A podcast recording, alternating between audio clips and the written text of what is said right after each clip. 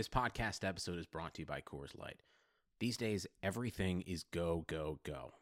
It's nonstop hustle all the time. Work, friends, family expect you to be on 24 7. Well, sometimes you just need to reach for a Coors Light because it's made to chill. Coors Light is cold lagered, cold filtered, and cold packaged. It's as crisp and refreshing as the Colorado Rockies. It is literally made to chill. Coors Light is the one I choose when I need to unwind. So when you want to hit reset, reach for the beer that's made to chill. Get Coors Light in the new look delivered straight to your door with Drizzly or Instacart. Celebrate responsibly. Coors Brewing Company, Golden, Colorado.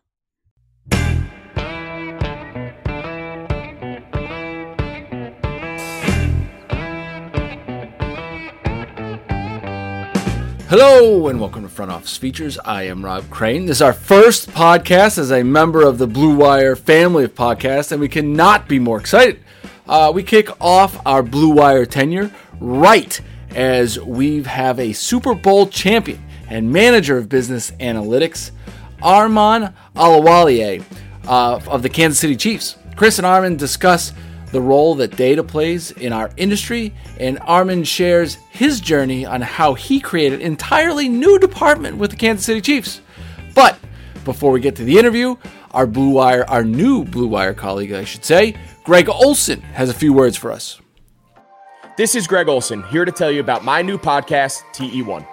On the show, I had a chance to talk to my fellow tight ends who have revolutionized the position from an extra lineman to a dual threat superstar.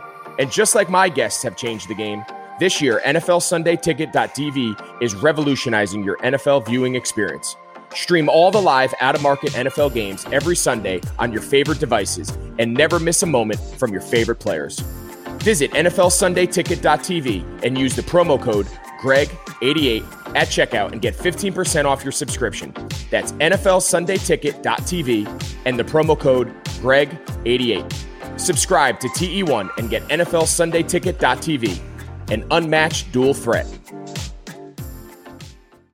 Hello and welcome to Front Office Features, where this week's guest, Super Bowl champion, manager of business analytics, Arman Ahluwalia. Welcome. Thanks, Chris. It's uh, it's a pleasure to be here. I actually like the uh, thanks for like the the intro there. It almost feels like I'm at a sporting event right now um, with the Super Bowl champ. I should start putting that in front of my name every time I introduce myself. Hello, Super Bowl champ, Arman Ahluwalia. Got a great I ring think, to it. I think you should change your LinkedIn name with that. You know, people like put MBA and stuff. I know you have one of those too. So maybe uh, Super Bowl champ. Not too many people get to say that. Like, so that's that is worth more than everything else you've ever done, right? That's probably we'll get we'll get to that, but that's probably one of the coolest moments of your life. I've got to It, assume. yeah, it has been. I mean, I'm, I'm actually so for a bit of trivia. I've actually been to two Super Bowls in my lifetime. Very fortunate to go to the first one, and obviously the last one, also extremely fortunate. But I've been to both of the San Francisco 49ers Super Bowl losses in their history. So for any opposing team that's playing the Niners, I am available for for travel as, as as the bad luck charm for them. So Or for hire, right? If someone wants to- exactly, exactly, yes, So you so you were at the game where the lights went out?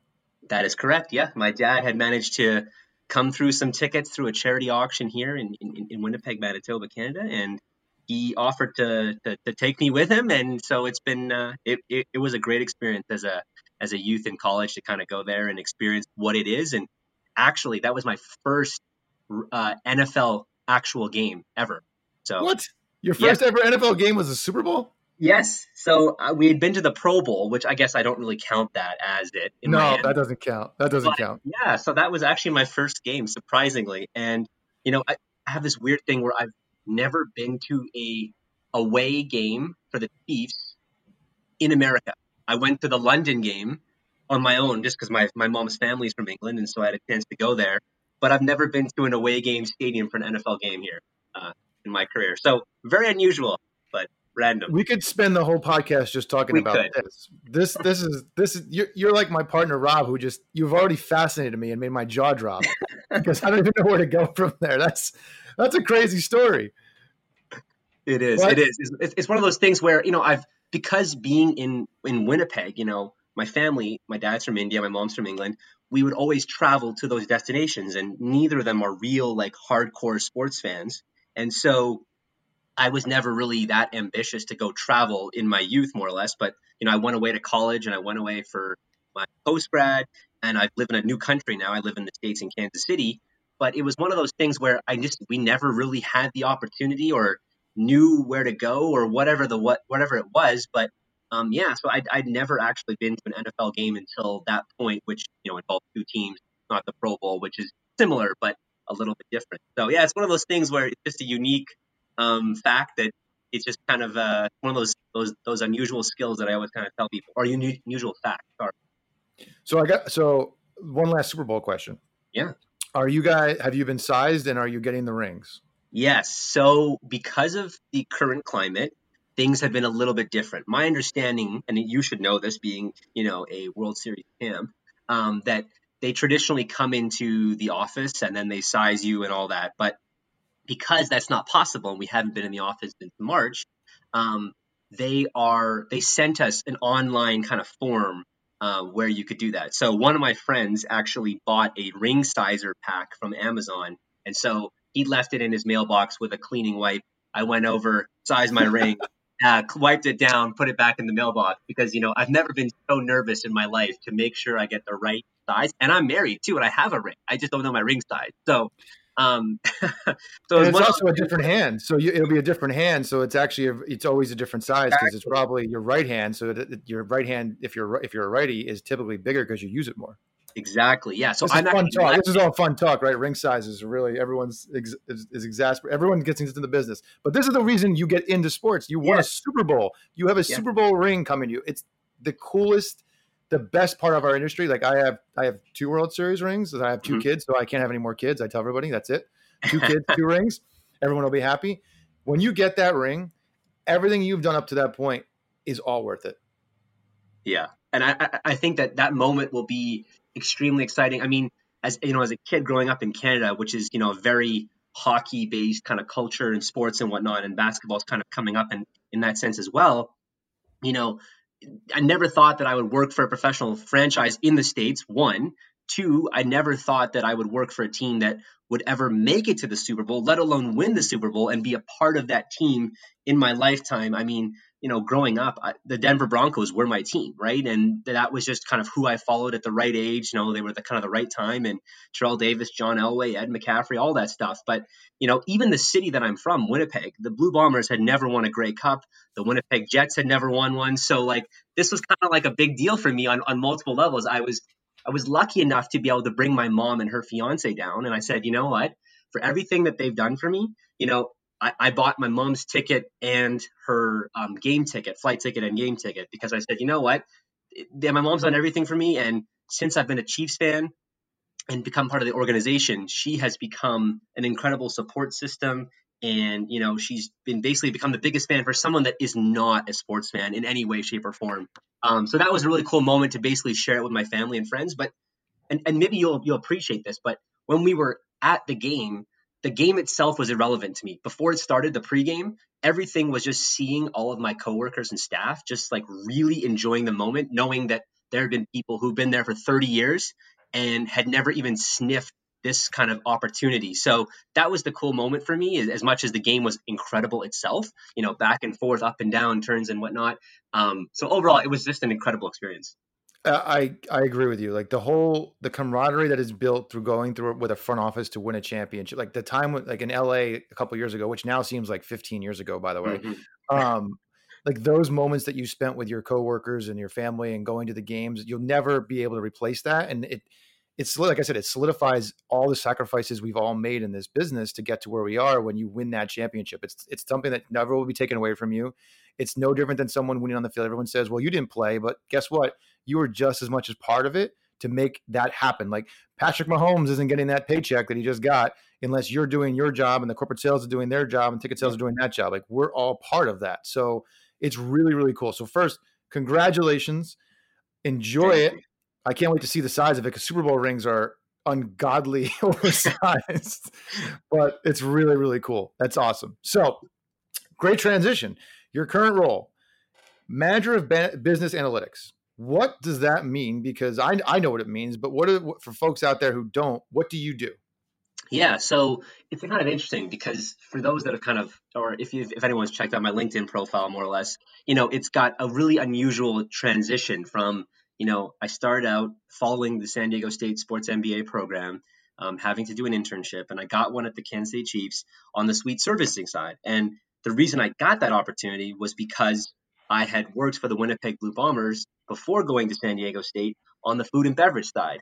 I got that food and beverage job because my family had restaurants here in Winnipeg. And so I had some culinary kind of service hospitality experience. So when I got to the Chiefs and, you know, just doing suite servicing, it was just, I'll take the first thing that I get. And then I got hired on like five weeks in because there was an opportunity. Someone had kind of left and they said, Hey, we've had five weeks to see your work. We really like what you've done. Why don't you come on and join the full team? And I was like, Great. You mean I'm going to get paid? Like, absolutely. So, um, so that was kind of a cool opportunity. But in that time, I'd kind of shown that I had a bunch of other things. So to kind of shorten the answer here, because I'm rambling quite a bit, is that basically my role touches a number of different things. So because I started off on the suite servicing um, path and then kind of moved to partnership activation, then moving to kind of strategy and helping our sales team um, build some junior sales guys, and then now in the analytics. So for those that understand how a corporate partnership department is usually structured, there is an activation side and a sales side. So I sit in the middle and report directly to our vice president of partnerships and premium, who's Kim Hobb. It's awesome. So essentially, I provide support to both the activation team and the partnership sales. And so that means overseeing our CRM system. That means kind of doing our financial reporting and being the liaison to the finance department, overseeing our measurement strategy, dealing with all of our vendors from third party vendors like YouGov or GumGum Sports to basically dealing with ad hoc ad hoc projects that you know tarps were not a thing until recently. So uh, it's kind of this hogwash role that I basically said anything to do with data kind of runs through me and my department, and then I liaison with different departments as well to kind of from some from some of the bigger stuff. I'm I'm not a data scientist. I'm very very clear. So that's fascinating because I'd say the biggest evolution of our business over the past 10 to 15 years has been the utilization of data, right? Mm-hmm. The, the way we have to support and justify what everything is worth nowadays, because marketing has completely changed. It it's I think it's ironic because it, it kind of started with baseball in in, in Moneyball, where there was mm-hmm. it was mm-hmm. almost ahead of the curve with data using player selection and how the value of a player was, and it eventually trickled down into the front offices when it comes to analyzing ticket sales and the best the best days, the best times, ratings, all that stuff. Yep. It used to be kind of like you stuck your hand in the wind and be like, it's worth this. Someone would give you X and Y dollars for a sign on the green monster and you call it a day. Those days are so long gone because marketing folks have become so much more data driven and they have to justify every single dollar spent. Google and Facebook has changed the way people advertise, right? You can't mm-hmm. you can't compete with that. So we have to be very creative in how we're able to, to showcase what things are worth while saying, hey, the value of using the Chiefs logo in in market from a marketing standpoint is worth this much lift to your brand. Before it was just like, hey, you get the logo, have fun, see you later, right? Like, so I, I have a question. You were right. in suite services. Mm-hmm. How did you create this position? Because I think this is this is a great piece of advice for folks. Because a lot of people sure. are like always, hey, I have a role at an organization. It might not be what I want to do, but I know exactly what I want to do, and it's that. How did you go about, and what was your process internally with the Chiefs to create this position to take the chance to let you go and run with it? Yeah, and so for me, when I came in there, I had to do a thesis, which is kind of this final project um, for the San Diego State Sports MBA pro- uh, program. And so I basically went to the vice president at the time, who's now the EVP at, at the Chiefs, and I said, "This is the project I'm doing. I could do something of that, you know, is is, is of interest of me, but here's what I'm thinking. What is your feedback? How can I help you by building something that one could be kind of a, a, a portable resume for me to show my ability to do to do work if it doesn't work out here. But two, how can I actually help the company and the club, you know, with some insight? And so because of my business management background and you know love of numbers just in general, right? I put together a report of the suite department and I basically said, here's all the things, here's the industry analysis, here's what other teams are charging. Um, and it was basically 90 pages. And when I finished, I gave it to the vice president at the time. And I said, here's this report. If you don't mind reading it, that would be great. However, it's very extensive. So why don't you just look at these couple of sections? This is where the real meat of it is that is might be relevant for you. He said, Great, I'm going away this weekend. I'll take a look at it. So he came back the next weekend and he basically said, He's like, Wow, he's like, I didn't realize you could do all these things. I didn't have a lot of exposure to him, right? Other than the meetings and a few other kind of uh, small interactions in, in, in the workplace. But he's like, wow, he's like, I read the whole thing. And I was like, well, why did you do that? But he was like, because I found it very interesting. I didn't know a lot of the information and, you know, it was really, really helpful. And so from that point on, he kind of kept me in the back of the mind. There was another person in the finance department that was helping our corporate partnerships department. So pre what I mentioned earlier, our current structure, we used to be very suites and partnership very separate. Now we're kind of combined into more scaled service. But this financial analyst left and took a job um, somewhere else. And he basically came to me. The VP said, Hey, this person's leaving. You're going to take over the reporting aspect for the partnership department. And it wasn't like a question. It was like, a, okay, great. Like, let me jump in. And so before he left, I kind of learned it. And then I kind of became the go to factor for it. And so one of the things that like I recommend to people is don't be afraid to put up your hand and take on projects that are outside of your comfort zone because this certainly was. This was a massive Excel document with all the inventory and everything that basically had been kind of hodgepodge together. And it wasn't completely finished. So I was like, okay, this is a little bit intimidating. I'm in suite servicing and suite kind of sales. This is very, very different. And so I took this on, and it was another great way for me to show my value. And then from that, I started to notice other things. I started to notice that, you know, I used to read the sorry, I used to read the business journal and say, hey, this is a cool co- prospect. We should look at them based on this report that they're saying they had a big windfall or they're going to move n- new jobs here. We should add them to our list or look at a competitor. And so from there, it just slowly started to be this kind of continually adding things to the point where I wasn't actually really doing suite servicing anymore. It was that was more of my game day function that I was kind of doing other things and running the special events from a from a suite perspective and kind of managing that. And so it kind of morphed into you know this new role that I basically created for myself in a way. That's awesome. So, what was some of the key things that you uncovered while doing that report and research that you that was surprising to you and surprising probably to that that VP? Yeah, I, I think that it was just a little bit more of my ability to just look at a problem and kind of take a step back and provide kind of a congruent analysis of, look, you know, our suite pricing is ranking X here. And again, I'm, I'm using examples because I don't exactly remember it. It was being six years ago. But you know, it was here's our suite pricing, here's what other teams are doing, and this is, you know, factoring in these are the new stadiums, these are the older ones, here's our peer group. This is roughly what sizing they are. Per ticket cost is roughly here. So, you know, based on the market size and this, I think our pricing should be here. Here's my strategy for some of the harder to move inventory. And at the time, we had a lot of suites that were unsold just naturally with a building of 125 suites, which relative to other NFL teams isn't as much, but still a lot relative. And so I kind of provided some analysis and reporting, but more or less it just gave him an idea of I could do these types of problems and I could think about things, which is essentially part of what my role is. Here's a problem. There is no exact answer. You know, how do you or how are you going to try and solve this? And that's sometimes when I'm hiring for interns, I'll ask that question, you know, that doesn't have an answer. It's, you know, how many windows are in Seattle, right? There's no real answer, but for me, it's how do you think through the problem a little bit? You're asking them Google. You're asking them how the Google asks to, hire people. yeah, it's it's really it's true. It's like you're just going to see how they walk through that process to get to mm-hmm. the answer and figuring it out. Yeah, no, it's. I mean, listen, the, your role and yours your department is did not exist when I started in the business 17 years ago. It just it just yep. didn't, right? And it's it's been amazing how quickly things have evolved to where without people like you to be able to provide this information this research and these these solutions to a lot of the problems that we face in the corporate sales world nothing would get done anymore. I mean if you if you're dealing with any type of new business tech company or who's a b2b client who wants to figure out what the value is of partnering with the kansas city chiefs yeah. We we need you to be able to help us get to that point. Like i'm i love data. I'm a huge data nerd. I love yeah. consuming it. I love reading it.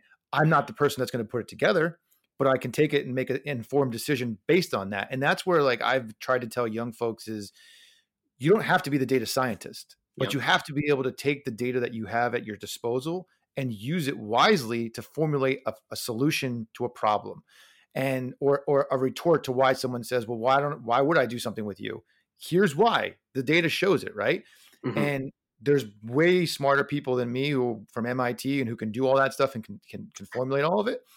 But to be able to understand it, read it, and, and be able to speak intelligently to it is a is a skill set you have to have. And that's across all departments now in the whole entire industry. Would you like ticket sales is literally Yeah. just a, a data dump, right? It's like which seat, which price, what time of day, when it goes up. Like people have changed pricing Weather. structures now. Weather, exactly. So it's all been formulated to this big amount, massive amount of data, which is great. But if you don't know what the hell to do with it, it's worthless. Exactly. I, I think you made a ton of great points there. And you made something earlier on that I really, really resonate with and kind of tell this story is that, you know, the old school sales, let's buy a sign and throw it up on the, on, know, Yeah. you know, on the green monster was very as simple as two people had a relationship. They went to a steak dinner. They talked about it. They laughed. They got the deal done. That doesn't exist anymore. And don't get me wrong, there are parts of the relationship that are super crucial. And yes, there may need to be a closing dinner or something like that, or drinks or coffee or whatever. I'm not saying that that does not exist. What I am saying is that behind that first, behind that closing relationship dinner is an entire team that people who at Fortune 500 companies who are very good at what they do have massive amounts of teams, probably the size of a front office of a, of a, of a, a sports franchise, crunching numbers, trying to understand exactly where their demo is, right? I mean, there's a reason why a brand sponsors certain things or they put an advertisement on a certain platform because their data has said that looks like what our customers are and where they are, where they live, where they shop. And we want to be in the top of their mind at that point. And so if you don't have the data to back it up, it's going to be very hard because in a time where budgets are being cut and every dollar is being spent so specifically, everyone has to be taking their game up to the next level. And that really excites me because it's a challenge, right? It's a here's the data, here's what we're seeing, here's how we think we can integrate your brand is a totally different conversation than we saw you doing something, we can copy it. Do you want to do it? Like that's just not a conversation anymore. And I think those types of level of relationships, again, hopefully that business is going to improve if they think that that's a great way to do it. But again, I just think that if you bring data to the conversation, you can know if it's working or not. And we're not afraid to basically say, if something's not working, how do we fix it? Because if the data is saying it, you know, let's just not hope and pray that we hope that the sign's going to get picked up on national television and everything will be good. Like that doesn't seem like a great strategy to a successful, true partnership. No, and the key word you said at the very end there is partnership, and that's Mhm. the. I think the situation we're all facing right now with COVID and, and and working with our partners to come up with solutions with a world where right now baseball has no fans in the stands. Mhm. NFL remains to be seen, looking less less likely. There's going to be massive amounts of people in the building. If you can't come up with solutions using the data that's going to tell them like why this is valuable, you have nothing to go back to the table with for these people, right? Other than like, hey, we just want you to give us money because we like you. Like that's that doesn't work that way. This is Mhm. we you have to be able to provide the the backup information to say, look, you typically have this sign in this building on the concourse. There's gonna be no one on the concourse. Well, what am I going to give you in exchange for that to showcase that there's clear value here? And that's going to rely very heavily on your department, I would assume, because you're the one putting together those those answers. Yeah, and and one of the things that we're kind of tackling right now is the strategy around our tarps, right? And that is something that doesn't necessarily fall in my job description, but for the most point, it's we have this opportunity. What are the parameters? How are we going to try to figure out what it's worth? And then, you know, having those conversations with a brand of, look, this is going away. We have this opportunity. We think it can be a transfer of here to here and then having that conversation. But without that true partnership or relationship, um, it makes it very, very difficult to have that conversation, even with the data, right? Because I think it's I think it's two pronged, right? And you know, one of the things that you mentioned earlier, and I, I want to hit on this point before I forget, is that you know you said that yes, you understand data, you love it, but it's also important that the, for the people that are the data scientists, one thing I've been able to really do well is speak their language, right? The ability to go in and understand that when I'm asking for stuff from the data warehouse, or I'm asking for a report to put into Tableau, I have an understanding of already what I'm kind of looking for.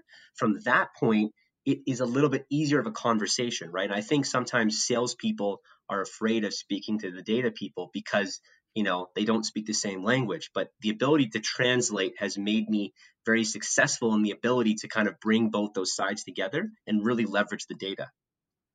That's that's fascinating because like you're you're right because there's a lot of old school salespeople out there who are just like eh. Mm-hmm.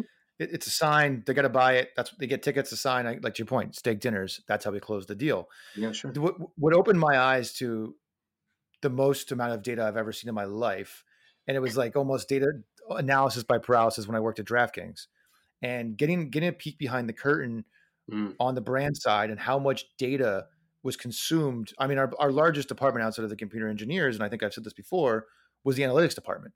Right. They looked at every single thing that happened by the minute down to the second of when an ad was run or a partnership happened and tracked to understand what was working and what wasn't. So if the brand is doing that, when they come to you as the Kansas City Chiefs and say, hey, we did X, Y, and Z with you, we can see it's not working. You better on the other end of it be able to understand what the hell they're saying. Right. And then two, come up with that solution to figure out how to fix the problem.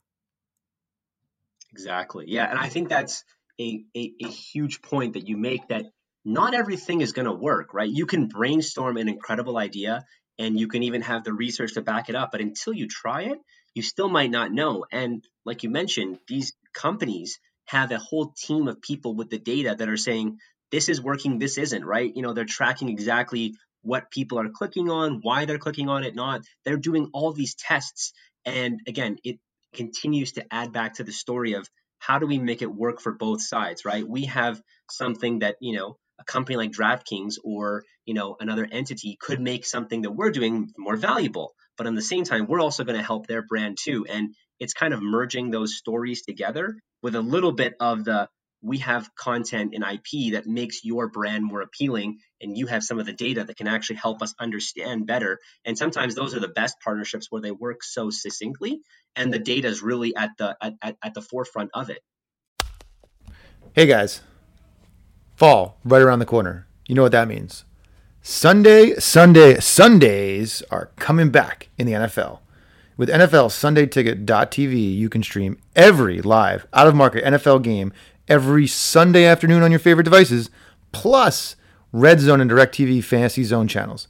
Never miss your favorite teams and favorite players. No matter where you live, NFL Sunday SundayTicket.tv is your key to the most glorious Sundays ever. Use the promo code BLUEWIRE at checkout to get 15% off your subscription. Visit NFLSundayTicket.tv and use promo code BLUEWIRE. So going back, we'll transition a little bit here. So we, we always talk about how small this world is, and this is going to be make it even smaller. So, San Diego State University. Correct. I was on a call yesterday with uh, Scott Minto and yep. Amy Wesson, who one runs San Diego State University Sports MBA program, and one's an alumni. And we were discussing uh, different ways that we can partner up and work together. You went and got your MBA from San Diego State University, correct? That is correct. Yeah, I, I went there in 2014, and I'm part of the class of 2015. So and then you also were able to tell me who our Moldova listener is because apparently another San Diego State University alum. So that's actually not true. He oh. is a Real Madrid graduate uh, of the Real Madrid Sports MBA. So Scott oh. actually does do go over to to to um, to Real Madrid and teach for about a week or two uh, a, a, class over there every year. And so what's also interesting is that there's another uh, Real Madrid MBA graduate who I met because he knew Scott, I knew Scott, and he was speaking at a conference I was speaking at in Montreal last November. And we had both gone to the same university, undergrad, but just at different times. And then we ended up meeting in Miami for the Super Bowl week. He was there, and, and he works for La Liga. So it's a very small, tight knit world. And even the diff, even you know these two MBA programs that are literally a world apart, um, still have some connections there as well. It's crazy. Like it's amazing how small our industry is that we just connected those dots and we and it's it's look it's cliche as, as hell but it's really true and we try to hammer it like this is a really hard business to get into because of how Mhm. small it really is. And everybody seems to know somebody through somebody.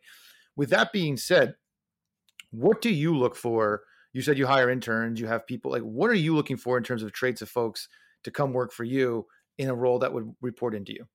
Yeah, so I think for me, I, I'm less concerned about the university or the college that they went to, but sometimes I think it's sometimes the abstract thinkers is what kind of really shows me. So for me, I'm very kind of a driven, hardworking person, and so I try to find someone that's like motivated. Is that's kind of a, in terms of a, a trait that I, I try to look for because I'm really motivated and I love helping people. And sometimes I've had to learn that sometimes people don't want help and you can't help them. So I think looking for someone that's motivated is really important. Again, do you have strong business acumen? Because my role isn't a traditional data science role, but I do expect you to understand a little bit about how businesses work. And, you know, I can teach them some of that, but I think a lot of it is understanding the business acumen.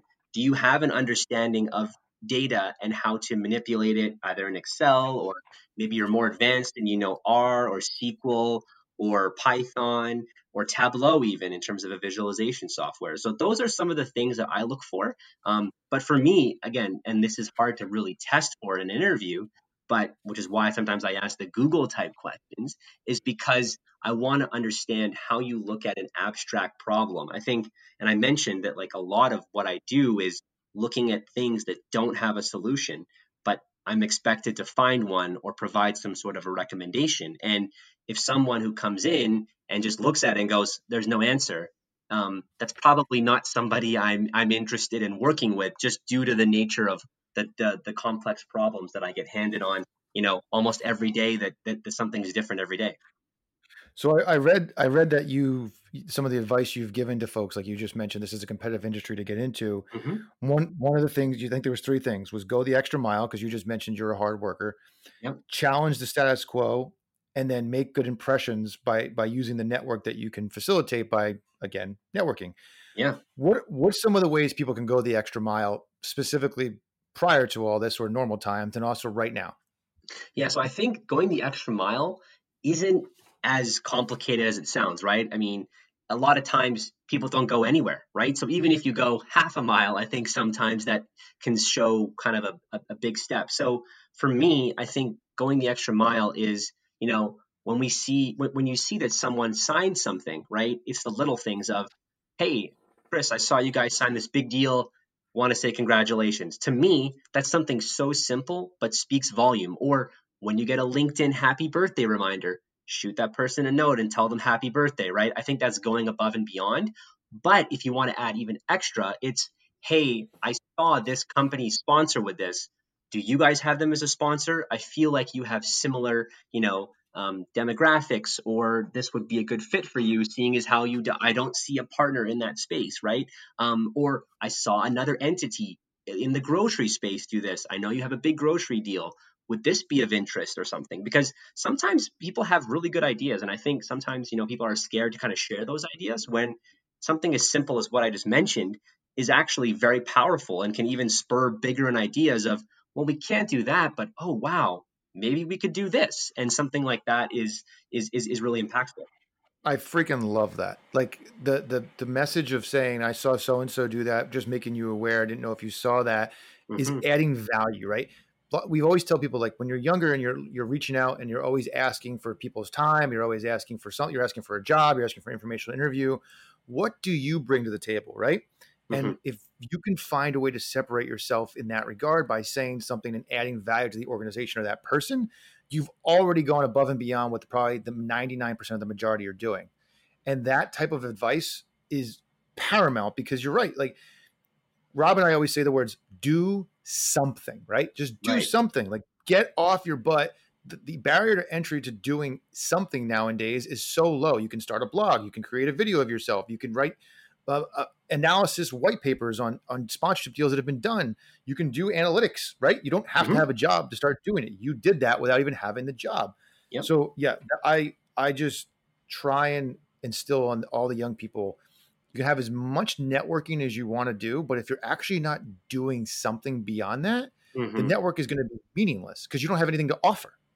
Yeah, and And I would say there's a couple of things that kind of stand out to me that are kind of like, you know, timing is everything, right? I think depend, you know, if you see something and you respond a month later, it might have lost its shine. If you respond within the first couple of days of something being announced or whatever, timing is important. For me, I think, you know, I listen to like a lot of podcasts and I read a lot of audiobooks and you mentioned to do something. I think about Gary Vaynerchuk. I just read his book, audiobook Crushing It, right? And while I think a little bit of it is a little bit, you know, just Gary being Gary, I think there are some good inherent lessons of like, get up, do something, right? Who's to say that you can't become an expert on sponsorship or data analytics just by putting out some information and some content? Um, so I think timing is everything. For me, it was getting the right job, but I also think you make your own luck from some of the timing by working hard and being at the right time, at the right place, and doing it right. I mean, for me, anytime I go to a new city, I go on LinkedIn and I search that city name that I'm going to. My wife hates this because I try to set up meetings when we go for travel, and you know that's a wholly different conversation. But yeah, now you're in trouble. Now you're exactly, in trouble. I have to be very careful about that, how I set that up. So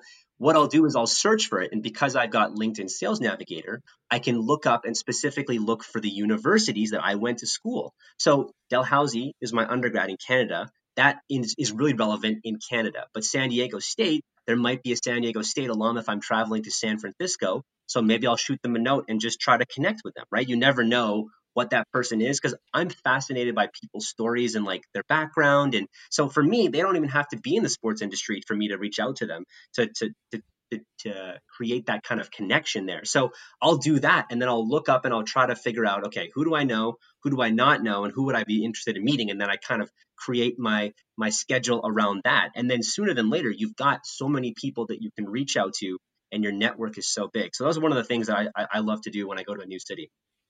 That's that's so smart. And I mean, it's we kind of use that as salespeople use that trick a lot, right? Hey, I'm going to be in San Francisco, and we, we're usually reaching out to a brand saying, mm-hmm. yep. "Do you have a chance to have coffee? Because I'm already going to be in town."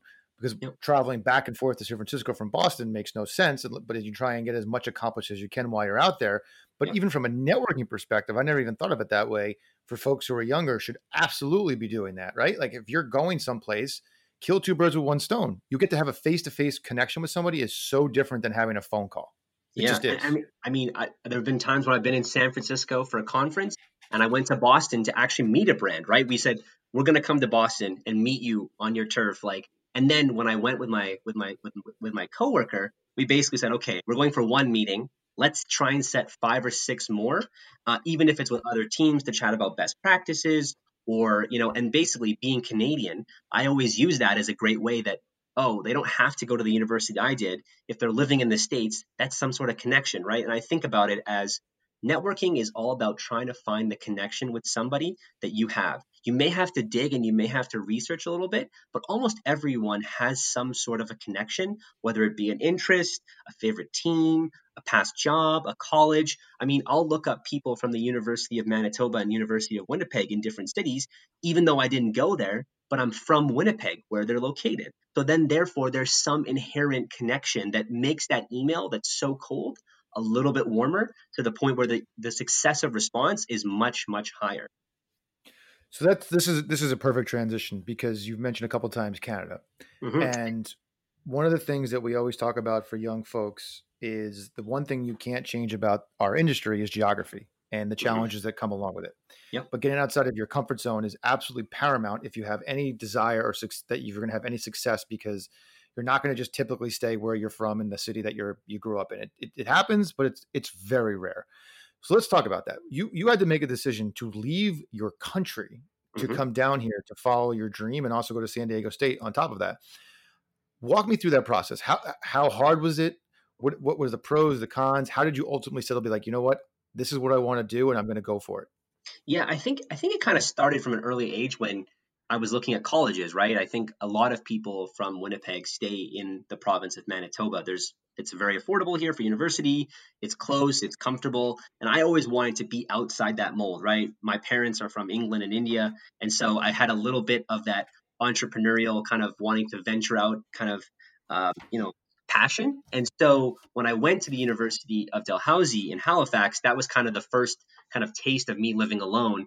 But then when I came back in Winnipeg, I knew that I wanted to go get my MBA. And I wasn't really that concerned with where the actual university was. And so with that opportunity, I said, you know what? I'm just going to go for it. And then when I had the opportunity to basically stay in Kansas City, that was a whole nother uh, another opportunity because my initial plan that I had made when I was at Dalhousie was that I wanted to work for the Women's World Cup because it was coming to Winnipeg and it was a global entity and FIFA was an incredible opportunity because they had a speaker come in who worked for the on the bid process. And so I asked her to go for coffee and I was like, I want to do what you do. This is incredible. And so my whole plan this whole time was to come back. But when I applied to the Kansas City Chiefs and got the internship, and you know, at the time it wasn't a paid internship, I basically said, you know, I'm going to try to stick it out in the states as long as I can because that experience will benefit me either way, even if I do have to go back. But it all worked out, and and the visa was you know was a was a difficult process, and that's a whole different podcast and a whole different story. Oh, but, I can't even imagine. I can't even imagine. Yeah, so it, it, U.S. government. Yeah, I don't even want to. We, even, we could be. We could spend days of a podcast on that. I'm sure. Of course, of course. But in in general, you know, it was just the opportunity just seemed that great to me. But when I was at San Diego State, we had a speaker come in. His name is Mike Kitts, who is an alum of the program and works for the Golden State Warriors. He's the, uh, I think, senior vice president of corporate partnerships. And I've got a number of San Diego State alums who are in that partnership department and a close friend of mine. And he basically put on the whiteboard and said, you know, if you want to work in sports, you have to look at a few things, right? What is your salary going to be? Not all jobs in sports pay exorbitant salaries at the bottom, entry level, right? Yeah, almost none of them do. exactly, right? The second thing is where do you want to live?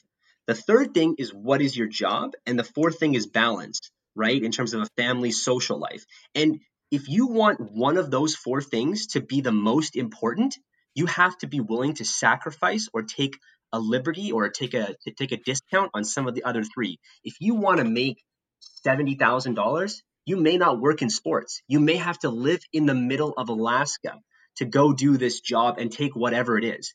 If you only want one type of job, you have to be willing to move anywhere and take any salary and potentially uh, you know discount on the family balance time that you might be having so that point has still resonated with me even to this day of you know if there is a new opportunity where is it what job are we moving those are all things that like new people coming into the industry have to be okay with because if you live in a certain city and there's only one sports team and you want to do only one job well, that might be really, really difficult. And I don't think a lot of people think through that as much as they should.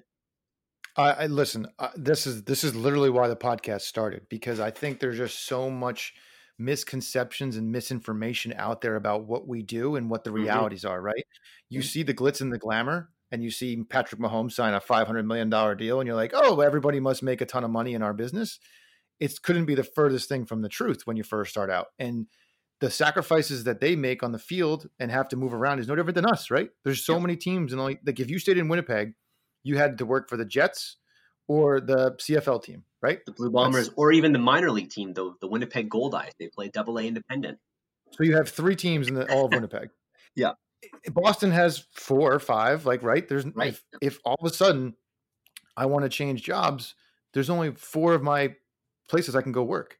The yep. likelihood of me staying here is low. And that's your whole career. It doesn't matter when you first start out, it's when you move up and you become a vice president. There's typically only four or five vice presidents in a city yep. in that role. They don't they have to leave for that position even to be open. So this is a, the challenge of being in our business and being able to check off those four boxes like you just said is nearly impossible. Mm-hmm. It, it happens. Like I'm, I'm never going to say it's not. It's it doesn't happen. Of course, most people have to follow a path that's going to move them around the country, take away some family time, not make a lot of money when you start, or maybe even for a while, yep. and have to come up with some really hard decisions. I mean, you left your country. Like the people who tell me when they are like, I'm only willing to work in New York, I'm like, well, Arman left Canada and went to Kansas City. Like you're in Kansas City. Like you're not like you, you, didn't move to New York, you didn't move to LA, you didn't move to Chicago. You're in Kansas City. Mm-hmm. That wouldn't be on people's number one list of places to live. But guess what? You're getting a Super Bowl ring you're with a franchise right now that is set up for success for years. Yeah. And all the decisions and sacrifices you made along the way have put you in this position to have a successful career and pretty much at some point write your own ticket. You created your own position. You took a you, like I want to ask you this question. You had an internship for 3 months. You turned into a full-time role. How did you do that? Well, I think I think a lot of it is timing, right? I, I want to say it was my incredible work ethic, and you know, I just wowed them all. But I do think a little bit was timing and luck, right? I had no idea that of the two positions who interviewed me, the two suite service coordinators, one of them was was on a temporary, and she decided to leave after the season. So when I came in, though, and this is another thing that an alumnus had told me, and I, I still think this is one of the greatest things. I did not approach my internship as an intern. I approached my internship as a consultant. And I am an expensive consultant who costs a lot an hour, even though I'm being paid zero. Sure. But that mentality of showing up early, staying late, getting to know the people that will have an impact on your career and your decisions and whether you stay at the company, you know, building relationships with them to the point where I would stop by and kind of do my rounds in the morning and I would, you know, build connections. There was one guy who happened to be a big baseball and basketball fan. And so I would talk about the games before or things that were going on. There was one guy who played basketball at University of Western Illinois and being a Canadian who scouted basketball in Canada, I would go and talk to him about the different players and there was a Canadian on the team and it's all about bridging those connections and building those where they felt comfortable in the 5 weeks that I had the internship to say we like the work that you've done we think we want to bring you on full time because that's that's that's not a small decision, right? As you know, there's only so many positions, and they could have let me ride out for the entire five months and then offered it to me. Whereas they were like, look, we really like what you're doing, the work, the timing, it all works out. We'd like to bring you on board. And it was an incredible honor. And I, am still grateful for it. That's such a better way to approach an internship rather than just show up and check a box. Like you got a mm-hmm. full time gig because you went into it with a different mentality of I'm going to use this time to get myself a full time gig or make an impression. And it doesn't always work out from a time perspective with your own organization, but typically it, it could help where that person's then going to recommend you to somebody else. Yeah. And there's so many interns that just come and go who you never even hear from. Like they don't even talk to you, right? They just come in, mm-hmm. they put their head down, and they go home. Because I think you said something earlier. People are afraid to speak up when they're young, and mm-hmm. I, would say most organizations in sports, and we're pretty. And I've I've seen enough now. I've talked to enough people. We're very different than a corporate world, right? It's a very different atmosphere. It's a very different culture. It's very rarely like a hierarchical position where everyone is just titles matter. It's pretty. I mean, I work at Fenway. You're pretty free to, no matter what level you are, to speak your mind and mm-hmm. speak it freely without any repercussions. So, if I would tell anybody when they're younger going into a situation as an internship one, you should be networking internally with that whole entire organization, right? Get to know everybody. Make have coffee. Use your time there while you're there to meet those people. But also your advice to approach it as a consultant versus just an intern. I've never heard that before. That's a that's this podcast alone should help somebody the next time they go into that internship and what they're applying for have a different mentality when they go into the office day in, day in and day out.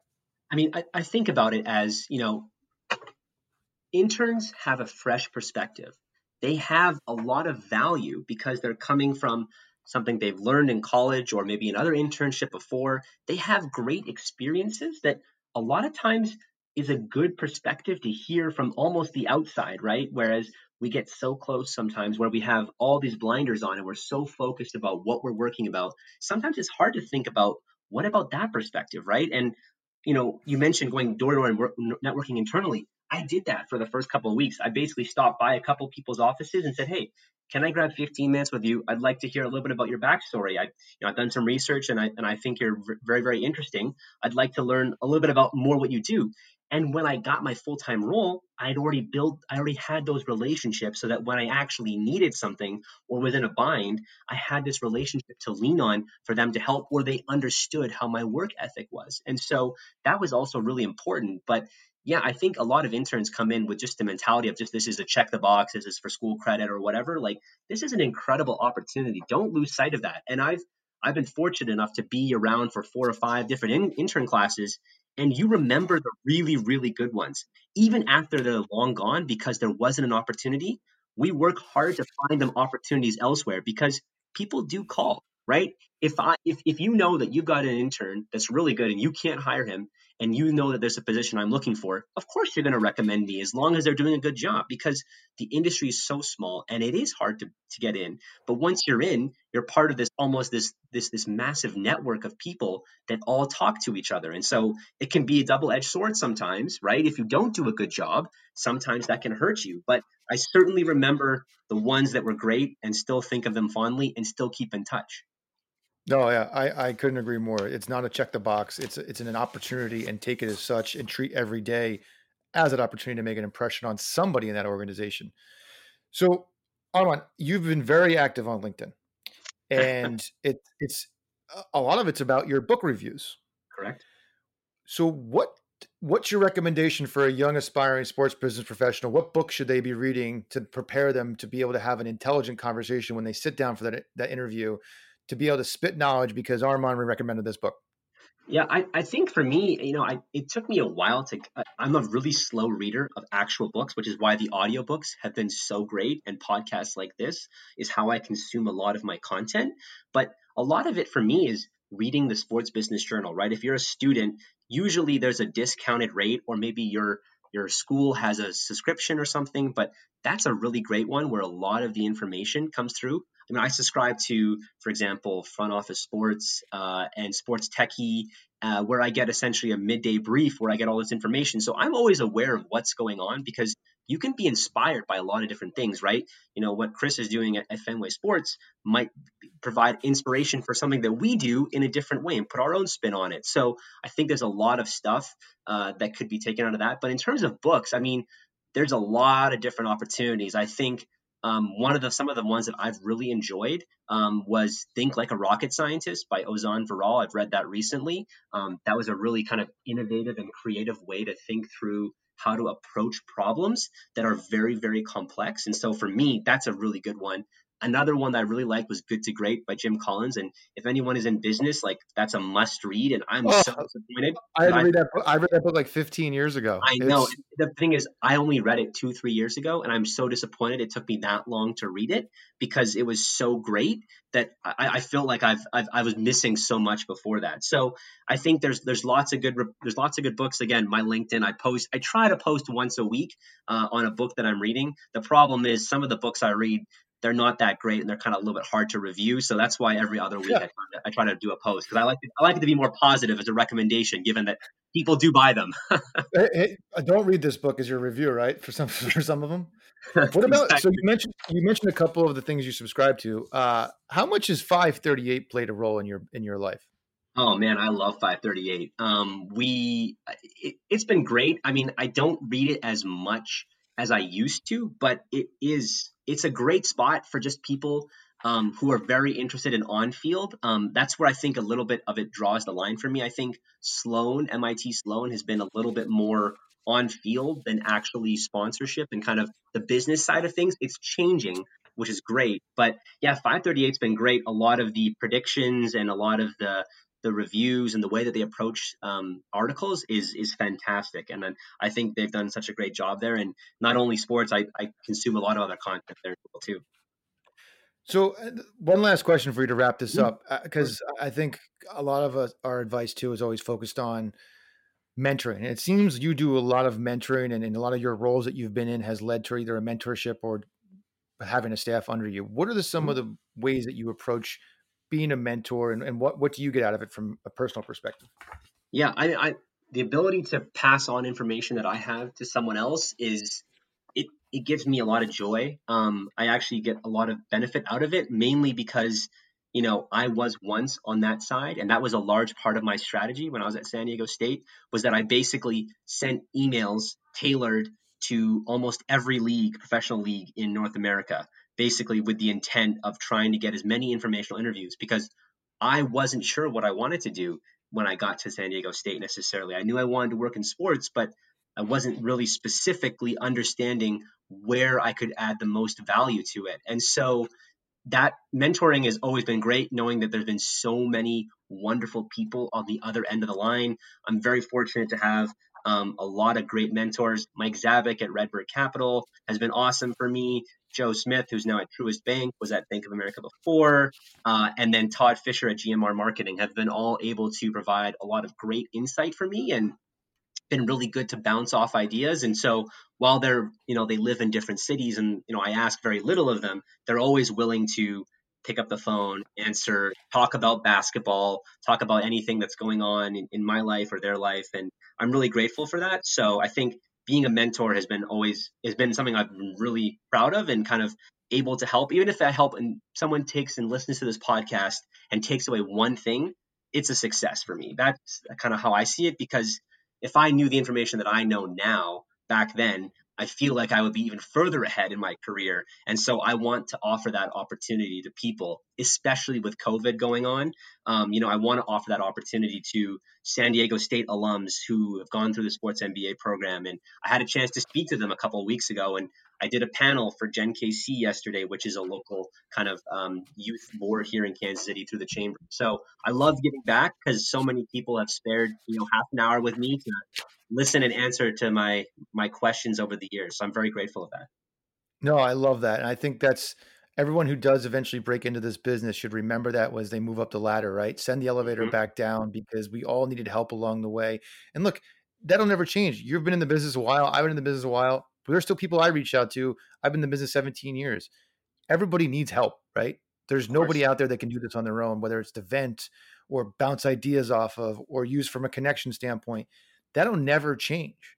And what the biggest heart, like we talked about this, the reason the podcast started was there's so much misinformation and so many misconceptions was to help people be better prepared when they first start their first job to be successful and not just get their foot in the door, as people like to say, right? or mm-hmm. take a ticket sales job because that's the easiest way in, even though they have no desire to be in ticket sales. So, look, if you do have an opportunity to get in this business and you are successful, giving back, that's what the power of sports to begin with. And that's why we all love working and doing what we do. It doesn't change on a personal level and helping people out too. It's just that's what this business is about. And you'll, the people who survive and do well are those type of individuals who have that type of mentality and that type of personality. Absolutely. Couldn't have said better. Arman, how can people reach out to you, follow you, hear what you're doing? I mean, I'm fascinated because of the, like I said, I love data. So I, I following you now on LinkedIn and seeing what you post, love it. How can people find you? Yeah, I, I would say LinkedIn uh, is probably the best way to find me. Um, I, I, post a little bit on Twitter, uh, so it's Arman underscore NPH, as that was my handle when I was working for uh, for North Pole Hoops in Canada. So um, yeah, so that's kind of probably the best way to, to to reach me or follow me. Thank you so much. This has been awesome. Like the amount of information that you've provided, the insight into our world on the data side and the analytics side, I think is invaluable because most people have no idea what really goes on. They see your title and they go, "Hmm, what's that?" but to hear what you're doing every day to make sure that every department is successful because you're arming them with the information that we need and to let people know how important it is to be able to understand and decipher the, the data that comes through is now going to be paramount for anybody who walks through a sports organization's door. Yeah, no, I, I, Chris, I'm a huge fan of what you and Rob have done with this podcast, and honored to be uh, to be a guest on this as uh, as it, as it continues to grow and more downloads become uh, become a thing of the past, and just continue to keep going up higher and higher and higher. I, I from your from your mouth to God's ears. I can't wait to see the ring. I can't wait to see what it looks like. You're gonna have to share some pictures. Absolutely. Uh, I'm sure you're absolutely slammed right now, getting ready for the season or whatever the season may look like in a couple weeks. Training camp opens what next week or something like that. Um, so good luck. I know you guys have, will figure it out. You're smart people, and uh, hopefully you have a repeat championship. Because my team, the Giants, they're not winning this year. So if anyone has to win, I hope you get another. I hope you get another ring. That would be pretty great to, to sum up 2020. That's yeah. Whoever wins the championship in 2020 is got to be like, well, it's a really weird feeling because it's been so terrible, right? and and then we're gonna celebrate a championship on Zoom. So you know exactly. what? Let's pop the champagne on Zoom. Zoom Zoom parade would be very interesting. Oh, jeez. Well, Arman, thank you again. Stay safe, and uh, we'll talk soon. Thank you.